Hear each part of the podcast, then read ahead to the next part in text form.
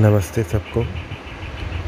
मेरा नाम है अजय सोलंकी एंड आपका स्वागत है मेरे इस पॉडकास्ट में। ये फ़र्स्ट एपिसोड है। मोर लाइक आप इसे इंट्रोडक्शन समझ लीजिए। सो so, ये जो पॉडकास्ट मैंने शुरू किया है इसका मोटिव है कि हम ये समझें कि धर्म और अध्यात्म का एक्चुअल मीनिंग क्या है? और आज के सोसाइटी में जो हमारी जो जनरल अंडरस्टैंडिंग है, उस हिसाब से हमने इसका क्या मतलब निकाला है? ये जो मैं, जो कुछ भी इस पॉडकास्ट पे अपने विचार आप लोगों के साथ शेयर करूँगा, जो मेरी जो मेरी बातें हैं, जो आप लोगों के सामने रखूँगा, वो सारी बातें ऑलरेडी हमारी जितनी रिलीजियस बुक्स हैं, चाहे आप उसे हिंदुज़म के ग्रंथों में ढूंढें, चाहे आप किसी और रिलीजन की बुक्स में ढूंढें, आपको ये सारी बातें उनमें पहले से लिखी हुई मिलेंगी। लेकिन समस्या यही, ये रही है कि हमने उन बुक्स को इस तरीके से पढ़ा ही नहीं कि हमें वो सब कुछ समझ आता कि अध्यात्म क्या है। और अगर हमने पढ़ा भी है तो हमने सिर्फ़ उसके शब्दों को पकड़ा।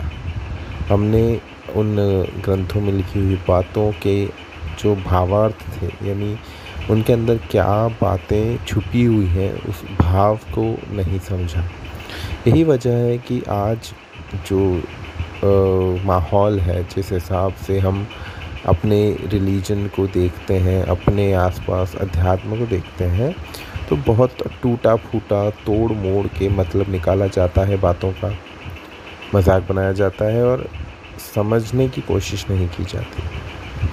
हम समझते हैं कि अध्यात्म मन गणित कहानियों का एक पुलिंदा भर है और किसी ने बस सोचा और ये बातें लिख दी, पर ऐसा नहीं है।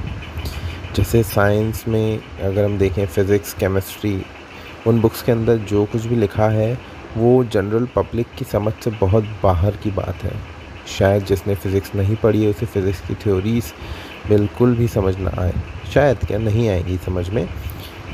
लेकिन इसका मतलब ये नहीं है कि उन बुक्स में जो लिखा है फ़िज़िक्स की बुक्स में जो लिखा है, वो सब झूठ है। ठीक इसी तरह से ग्रंथों में जो बातें लिखी हुई हैं, जिन घटनाओं का वर्णन किया गया है, वो मनगढ़ंत नहीं है। बस फ़र्क सिर्फ़ इतना है कि हम उन बातों को समझ नहीं पाते और उसके बाद में उनका उल्टा सीधा मतलब निकालने की कोशिश करते हैं।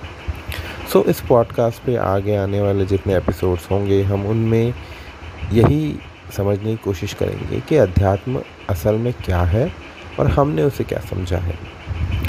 तो इन सारी बातों को समझने के लिए ऐसे इंटरेस्टिंग टॉपिक्स को समझने के लिए मेरे पॉडकास्ट से जुड़िए सब्सक्राइब कीजिए ठीक है लाइक कीजिए और जुड़े रहिए ताकि आपको भविष्य में आने वाले जो एपिसोड्स हैं वो मिलते रहें। एंड मैं आपसे मिलूँगा अगले एपिसोड में। तब तक के लिए नमस्कार।